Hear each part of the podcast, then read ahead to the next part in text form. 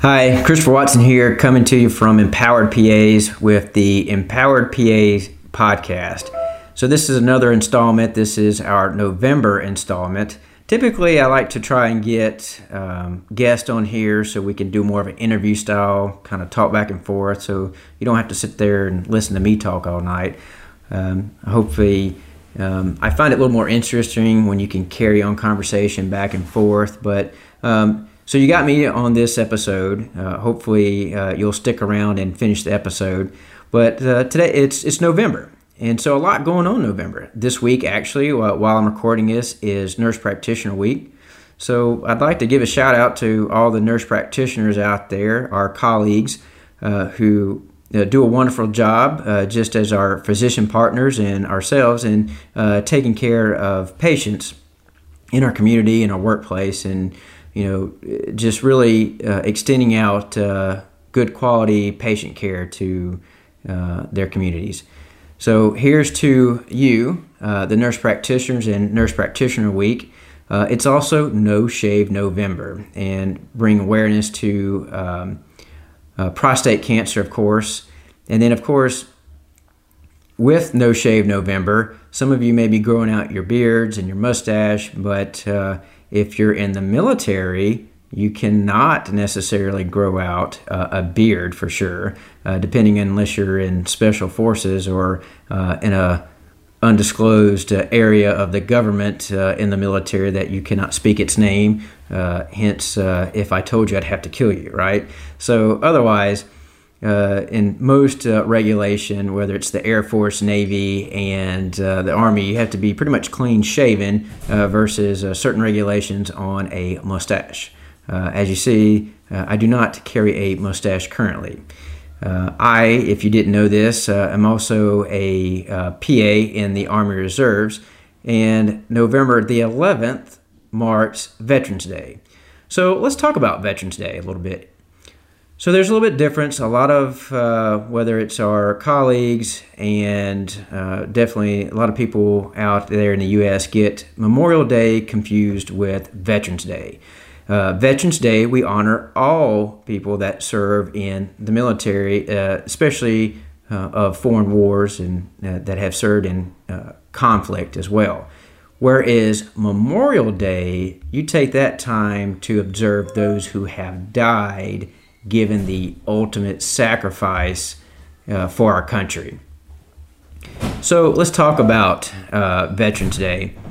Um, how that ties in with is our the profession that we love and that we work in every day was based out of a need, a shortage of physicians, and what happened was back after World War II, you started noticing, or at the time, they started noticing a shortage of physician providers, especially in general medicine, primary care, even in the rural areas.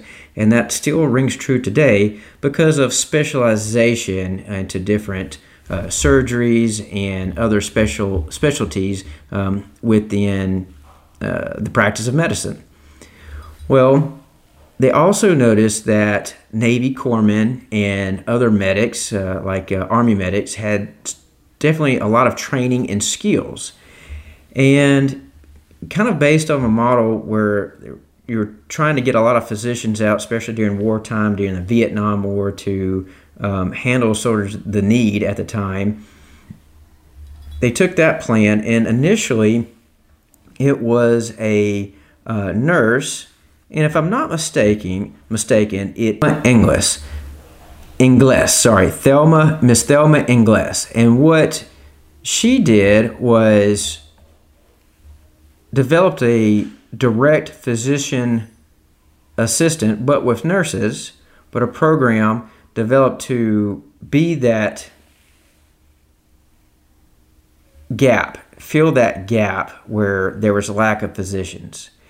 And that was in the early night or in the 1950s and had presented it to the um, National League of Nursing to accredit this and approve it, and it was not accredited by or approved by the National League of Nursing. So it it didn't die there, but it ended currently in that state there. Well, in 1960s, it didn't die there because Dr. Eugene Stead worked with Thelma Inglis to continue to develop uh, this type of system, and they call it a physician assistant. Uh, sometimes in the early it was referred to as a physician associate at times, but a physician assistant. And the first program was developed and handpicked by uh, Dr. Eugene Stead with four Navy corpsmen. And the first program was developed back in 1965, and that was the first program back in Duke University. And a lot of you realize that and that are the PAs know that that's the first program was at Duke University. Maybe some of pre PAs that may end up watching this uh, don't realize that, but that's that's our roots. Our roots are coming from the military, and it's coming from uh, the first programs developed in 1965 at Duke University. Um, so they got that off the ground running, and the first uh, four that were picked, uh, their names were Don Guffey, Vic uh, Germino, Vic Germino, that is, and Dick Scheele, as well as Ken Ferrell.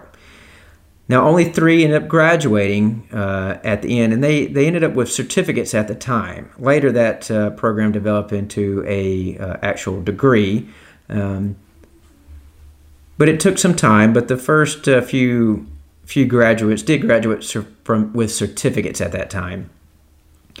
So Dr. Stead and Dr. Mao, while developing the program, would periodically visit uh, Fort Bragg in North Carolina, which is a army installation that's still there today, and they would go and see how the army medics, well, more specifically the special forces army medics, uh, were trained and how they integrated within their units. And what they took away from and very impressed with was how advanced the Army medics uh, and the Special Forces units uh, were trained. They were trained with skills uh, far beyond many, and they were able to integrate within that unit uh, and take care of that unit's need, especially out in uh, a combat zone or hostile environment, without the need of a physician right there by them side by their side the entire time. So they took some of that model and brought it back and integrated in with their model of the PA program at Duke. Uh, so that's that was part of that integration as well as well. So PA started serving in the Army specifically uh, in the 1970s, and they've played a vital role uh, in the military and the Army as well since then. So the U.S. Air Force was actually the first branch to develop their own PA program uh, within the military. And that was started back in 1971 under the guidance of uh, Lieutenant General Alonzo Towner at the time. And so shortly after that, like any good program, the Navy and the Army uh, followed suit right afterwards. And you, many people that maybe listen to this uh, have gone on and graduated what they call the IPAP program, the Interprofessional uh, uh, Physician Assistant Program, as well as um, gone on and serve in our U.S. Uh, military. In 1980 and 1981, the Army started developing specialty programs uh, for PAs within the Army. Those included emergency medicine, uh, orthopedic surgery, occupational health, cardiovascular perfusion, there was a couple more. Oh, aviation medicine. Let's not forget that. That's that's a huge thing within the military is the aviation medicine, and those areas of specialty continue today. To the fact that you actually graduate, especially with the orthopedics, uh, emergency medicine. Um, you actually graduate with a, a doctorate level degree uh, from those. Uh, I know one is uh, with Baylor University currently, uh, but that has developed over time and it continues to this day. So, with all that training, the PAs in the military has been a vital role not only in taking care of our military members and service members, uh, both filling the primary care role when uh, stateside and in, at the home front, uh, but also uh, serving in the emergency medicine setting, uh, even at home, but also overseas and in combat areas as well. And they've played a vital role, including filling the gap where there is not um, there's you know lack of physicians. So in the military, and and I can speak for the Army because I see it, you know, because I currently serve in the Army Reserves. There's still a lack of physicians even in the Army.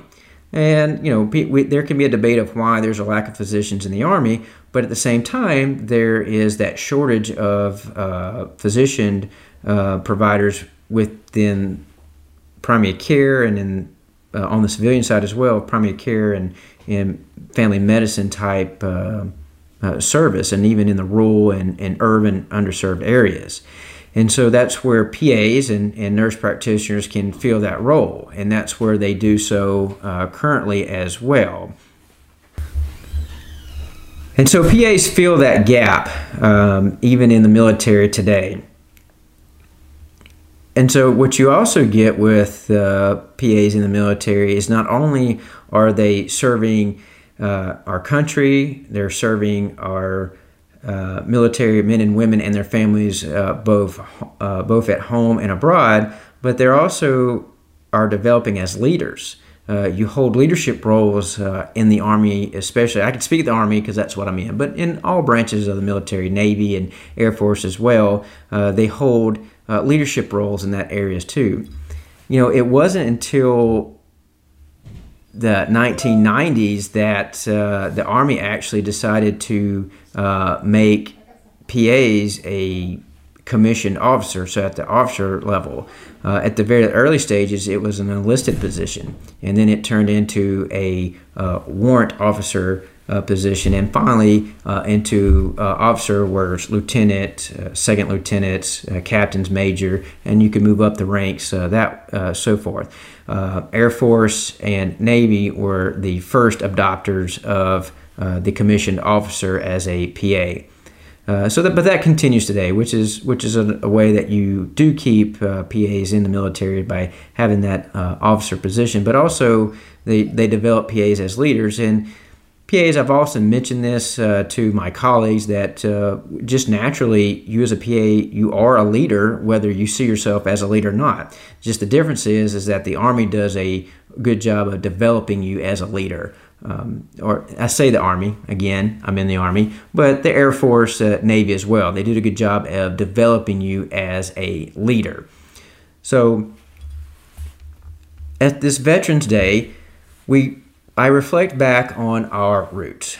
Little gave you a little bit of history, um, but there's a lot of us that have either served in the military and are now PAs, um, or, or currently serving on the active duty side or as the reserves. I currently serve in the reserves. There's plenty of our PA uh, colleagues out there that are currently active duty, uh, both in the Air Force, uh, Navy, uh, and in the Army itself. And then, of course, you have your prior uh, service members that are have either uh, been a PA in active duty and since have uh, retired or gotten out of the military and still practice as PAs, or once served at a totally different job, or as the Army says, a different MOS, and now they're uh, have gone through PA school, school through the civilian side and are now practicing as PAs after they've fulfilled their duties in their service. There's physicians that's done the same thing. There are nurse practitioners that do the same thing. So, uh, but speaking for Veterans Day from the Empowered PAs, as this the podcast that um, we're currently doing, um, you know, going back to our roots, we were developed uh, from the military because of a shortage um, of providers. Uh, after the war serving the rural and underserved areas. And so it's a way and continues to be a way uh, to serve for the lack of uh, physicians or the shortage of physicians. Not because there's a lack of want to in physicians, there's just there's more patients than there are physicians, and it's a way to make sure that you're getting um, access to health care to everyone uh, out there that needs that access. It was back in the 1950s, 60s, and 70s, and continues today. So PAs will continue to play a vital role not only uh, on the civilian medicine, but also in military medicine. So, here again, we want to say thank you for your service. I know that's uh, kind of tongue in cheek sometimes to some of our uh, military friends out there, but uh, we do want to pay um, honors and respect to those that have served in the past and that are currently serving um, in our military.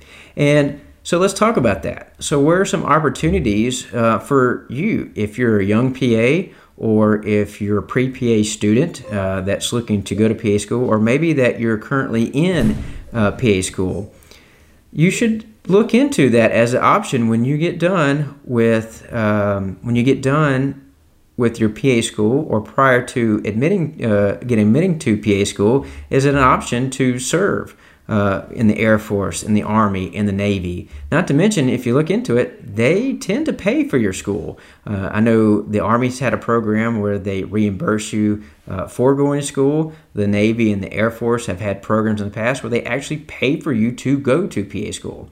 So I encourage you to look in that as an option too, uh, if you have that desire uh, to serve your country and also be a PA. Uh, you can contact your recruiters. You can reach out to me. I'll be glad to talk to you about it. Um, and reach out to any other PAs that have military background. Uh, so again, look forward to seeing you. Uh, let us know what you think, and if there's any topics in the future you want us to discuss, please let us know. Uh,